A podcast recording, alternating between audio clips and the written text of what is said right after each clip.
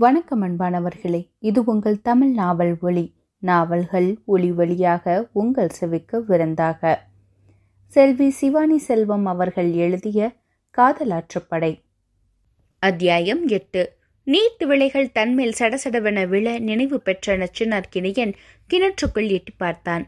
என்ன அதிசயம்? சடலத்தை காணவில்லை. கிணற்றை விட்டு சற்று தள்ளி வந்தவன் அந்த அத்தவான வெளியில் முதல் நாள் ஊருக்குள் நுழையும் பொழுது தான் மண்டியிட்டு வானை பார்த்து கைவிரித்தது போலவே இப்போதும் கைவிரித்து அண்ணார்ந்து பார்த்தான். அவன் விழிகளின் விளிம்புகளில் பூத்த கண்ணீர் பூக்களை மழை நீர் கொய்து சென்றது. ஏன் சொன்னோ இப்படி பண்ணுன? ஏன்? ஏன்? அதுவும் ஏன் மூலமா ஏன் இப்படி பண்ணுன? அவ அப்படி உனக்கு என்னதான் பண்ணுனா? முடியல ஜோனோ. என்னால முடியல. ஏன் இப்படி? எனக்கு ஏதோ நல்லது பண்ணதான் நீ வந்திருக்கேன்னு நினைச்சேன். நீ ஏதோ ஏதோ ஏஞ்சல்னு நினைச்சேன். ஆனா நீ அப்படி இல்லை.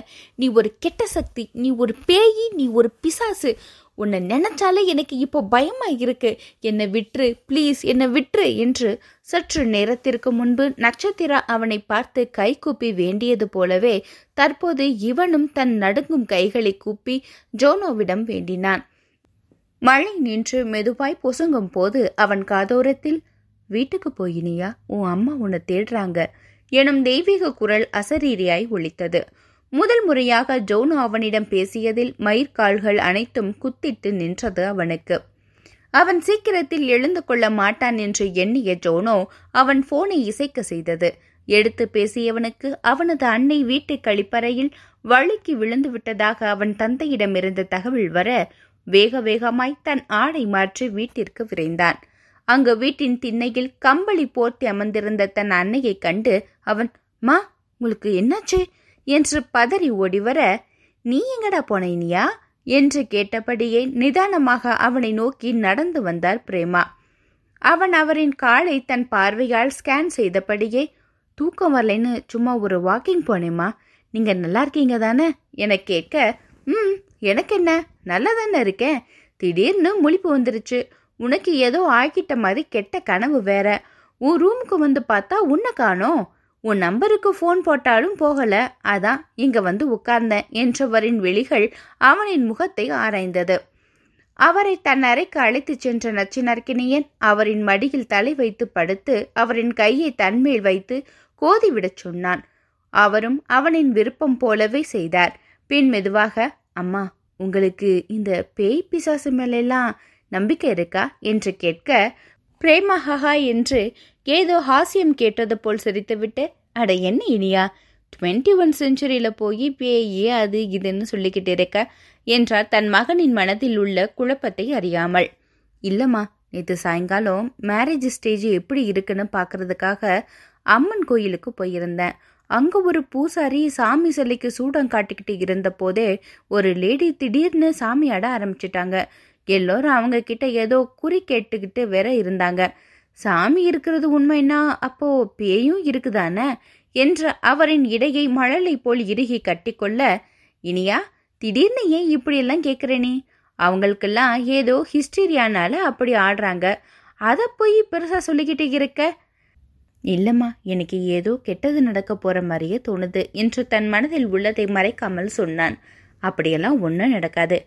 நான் இருக்கேன்ல பார்த்துக்கிறேன் என்று அவன் மனம் அறிந்து நம்பிக்கையாய் சொன்ன பிரேமா இனியா நான் உன்கிட்ட கேட்கணும்னு நினைச்சேன். அந்த நயன்தர பொண்ணு பார்க்க அப்படியே என்று ஆரம்பிக்கவும் ம் ஆமாம்மா.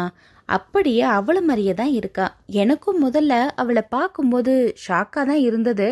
அப்புறம்தான் என்ன போலவே ஒருத்தர் இருக்கிறப்போ அவளை போலவும் ஒருத்தி இருக்க மாட்டாளான்னு நினச்சி பெருசாக எடுத்துக்கல எனவும். பிரேமா நீ முழுசா அவளை மறந்துட்டியா இனியா? ஏன்னா நீ அவளையும் மறக்க முடியாம நட்சத்திராவையும் ஏத்துக்க முடியாம உங்க ரெண்டு பேரோட வாழ்க்கையும் சேர்த்து நீ கெடுத்துக்கிட்ட மாதிரி ஆகிடக்கூடாது பாரு. அதான் கேக்குறேன் என்று அவன் முகம் நிமிர்த்தி கேட்டார். இப்போ அவ என் மனசுல இருக்காளான்னு தெரியல இல்லையான்னு தெரியல. ஏதோ மனசே வெறுமையாகிட்ட மாதிரி இருக்குமா என்றவன் சொல்லவும் ம் அதுவும் நல்லதுக்கு தான் இனியா. எல்லாம் நல்லபடியாகவே நடக்கும்னு நம்புவோம். என்ற பிரேமாவிடம் ஆசுவாச பெருமூச்சொன்று வெளிப்பட்டது. ம் நீங்க எப்பவும் பாடுற அந்த பாட்டை பாடுங்களேன். திடீர்னு என்ன இனியா பாட சொல்ற? ப்ளீஸ்மா. அவனின் இந்த கெஞ்சலில் தன் செல்ல கண்ணனின் தலையை மென்மையாக கோதிவிட்டபடியே காற்றில் தேனை கலந்தார் பிரேமா. ஆயப்பாடி மாளிகையில் தாய்மடியில் கன்றினை போல் மாய கண்ணன் தூங்குகின்றான். தாளேலோ. அவன் வாய் நிறைய மண்ணை உண்டு.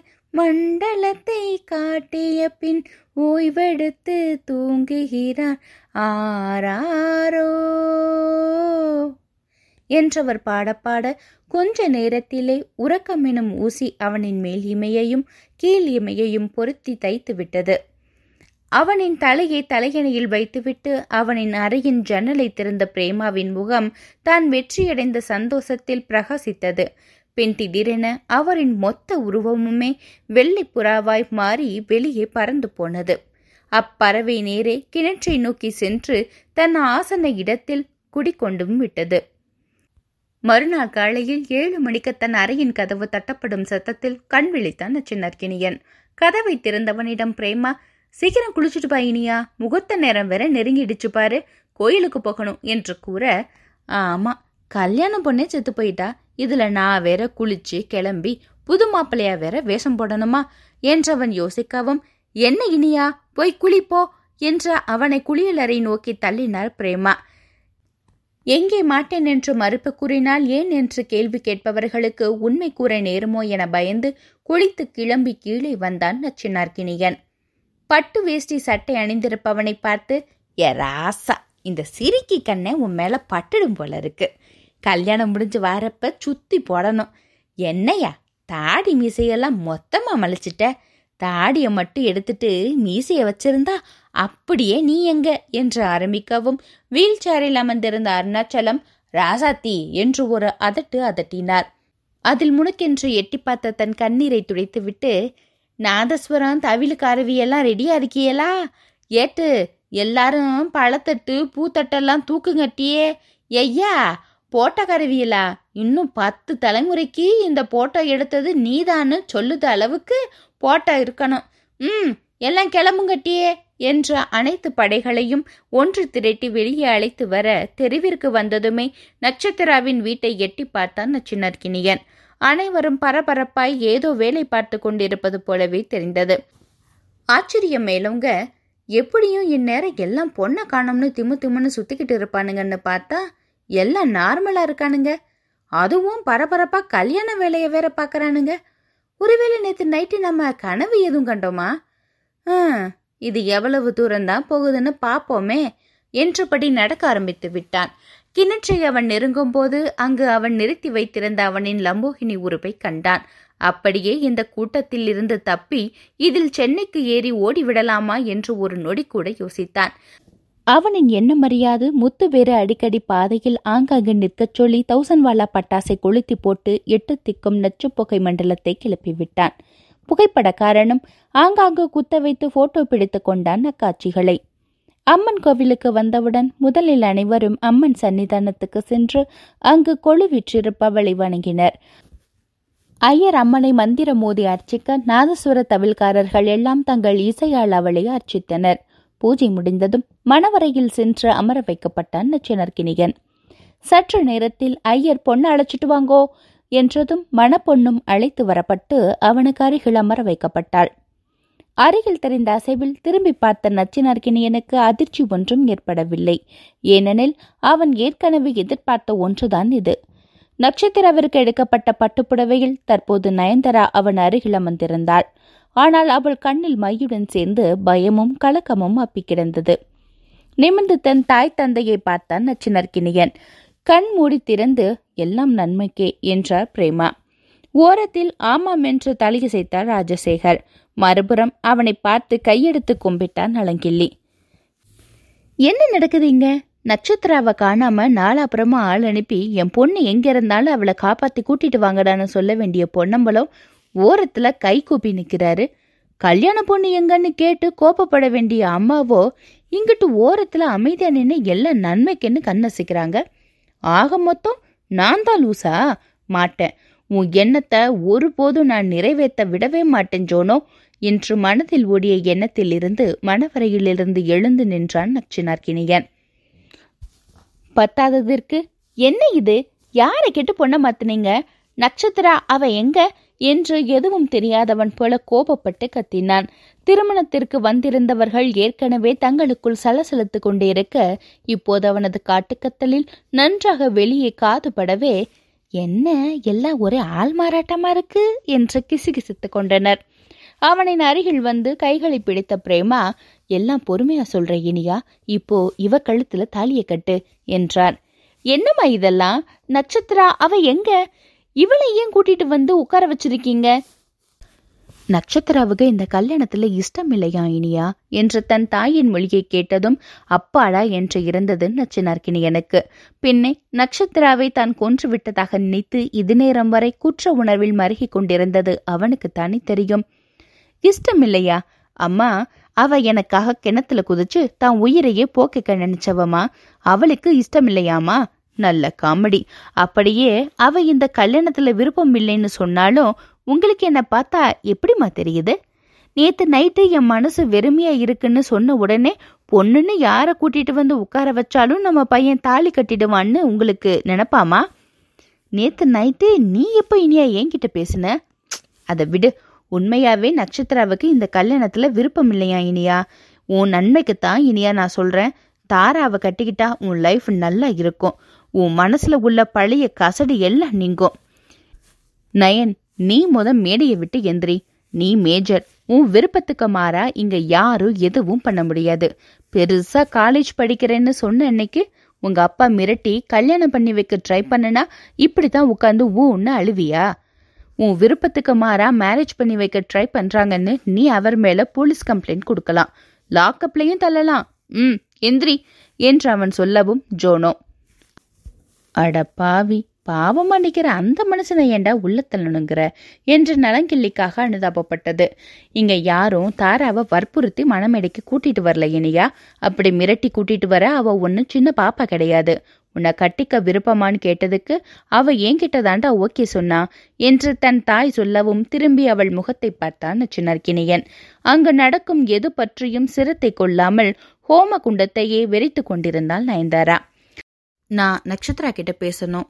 தம்பி நீங்க இப்போ அவளை பார்க்க முடியாது என்று நலங்கிள்ளி சொல்ல ஏன் என்றான் கூர்மையான பார்வையுடன். அதில் ஜோனோ அடப்பாவி நேத்து அவளை உன் கையாலேயே போட்டு தள்ளிட்டு இன்னைக்கு அவ உன்கிட்ட வந்து பேசணும்னு அடம்பிடிக்கிறதெல்லாம் ரொம்ப ஓவர் சொல்லிவிட்டேன் ஆமா இங்க பாருங்க மிஸ்டர் நலங்கிள்ளி இவன் சரிப்பட்டு வர மாட்டான். நானே பயப்புல யாரை கொலை பண்ண கூட்டிட்டு வந்தோமோ அவன் மேலேயே ஆசைப்பட்டுட்டானேன்னு தான் அவ தங்கச்சியவே அவனுக்கு செட் பண்ணி விடலாமேன்னு லெட்டர்லாம் எழுதி வச்சேன். ஆனா பயப்புல ரொம்ப ஓவராத்தான் போறான். நீங்க பேசாம சுரேஷுக்கு உங்க மகளை கட்டி வச்சிடுங்க என்று தன் பங்குக்கு பேசியது. ஐயோ இனியா நிலைமை புரியாம பேசாத. என்னம்மா நிலைமை? ஐயா நம்ம வீட்டு பிரச்சனை நாலு பேருக்கு தெரிஞ்சா நம்ம பல்ல குத்தி நாமளே நாத்துதுன்னு போல ஆயிடுங்கயா என்றார் செல்லத்தாயி. எல்லாம் அப்புறம் சொல்லுதான் இப்ப நல்ல நேரம் முடியறதுக்குள்ள தாலிய கட்டுமக்கா என்று முன் வந்தார் ராசாத்தி. மருமவனே என் மானமே உங்க கையில தையா இருக்கு. நான் பெத்த மூணுல ரெண்டு பேரு என்ன தலை குனிய வச்சுட்டாளுவ. இப்ப இந்த கல்யாணமும் நடக்கலைன்னா நான் ஊரு முன்னாடி தலை காட்ட முடியாம நின்னு நானுக்கிட்டு தொங்கிடுவோம்யா. நானுக்கிட்டு தொங்கிடுவேன். உங்க கைய காலா நினைச்சு கேக்குதையா? என் பொண்ண கல்யாணம் செஞ்சுக்கிடுங்கய்யா என்று நலங்கிள்ளி கெஞ்சவும். மாமா அவங்கிட்ட என்ன பேச்சு? உங்களுக்கு ஒரு கஷ்டம்னா நான் எதுக்கு இருக்குதேன் என்று சுரேஷ் சொன்னதும் இப்போ தாரக்கிட்ட கிட்ட போய் உட்கார போறியா இல்லையா இனியா? என்ற தன் தாயின் வார்னிங் வார்த்தையிலோ அல்லது நான் எதுக்கு இருக்கேன் என்ற சுரேஷின் ஆபத்தாண்டவன் மொழியிலோ ஏதோ ஒன்றில் கட்டுப்பட்டு வந்து நயன்தாராவின் அருகில் அமர்ந்தான் நச்சினார்கினியன் மந்திரம் மோதி ம் கெட்டிமேளம் கெட்டிமேளம் என்றபடி ஐயர் கையசைக்க அவர் தந்த தாலியை வாங்கி தனக்கு அருகில் இருந்த தந்த கழுத்தில் கட்டியவன் உன் உண்மையான பேரை சொல்லி யாரும் கூப்பிட்டுட்டாங்களா என்ன? காஜல் கண்ணம் வரைக்கும் வந்திருக்கு என்று அவள் அழுது கொண்டிருப்பதை சுட்டிக்காட்ட அவனை முறைத்து பார்த்து பின் தலை குனிந்து கொண்டாள் நயன்தாரா. அவன் தாலி கட்டிய நேரம் சடசடவென அடித்து ஊத்திய மழையில் தேவாதி தேவர்களும் உங்க கல்யாணத்துக்கு ஆசீர்வாதம் பண்றாங்க பாருங்க இனியா என்று பிரேமா பூரிக்க இந்த நற்றின அரிசியை நிறைய தின்னுறப்பா போலையே. இப்படி மழை வெளுத்து வாங்குது என்று தங்கள் முகவாயில் கை வைத்து அதிசயித்துக் கொண்டனர் பூம்பொழில் கிராமத்து பெண்டீர்கள். இத்துடன் இந்த அத்தியாயம் நிறைவடைகிறது. இந்த அத்தியாயத்தை பற்றிய உங்களுடைய கருத்துக்களை மறக்காம கமெண்ட்ல பதிவிடுங்க. உங்களுடைய கருத்துக்கள் தான் என்னுடைய இந்த முயற்சிக்கு உற்சாகத்தையும் பலத்தையும் சேர்க்கும். மீண்டும் அடுத்த அத்தியாயத்தில் ஜென்ம ஜென்மமாய் காதல் செய்ய ஜோனோ வருவாள். அதுவரை இணைந்திருங்கள். இது உங்கள் தமிழ் நாவல் ஒளி நாவல்கள் ஒளி வழியாக உங்கள் செவிக்க விருந்தாக நன்றி வணக்கம்.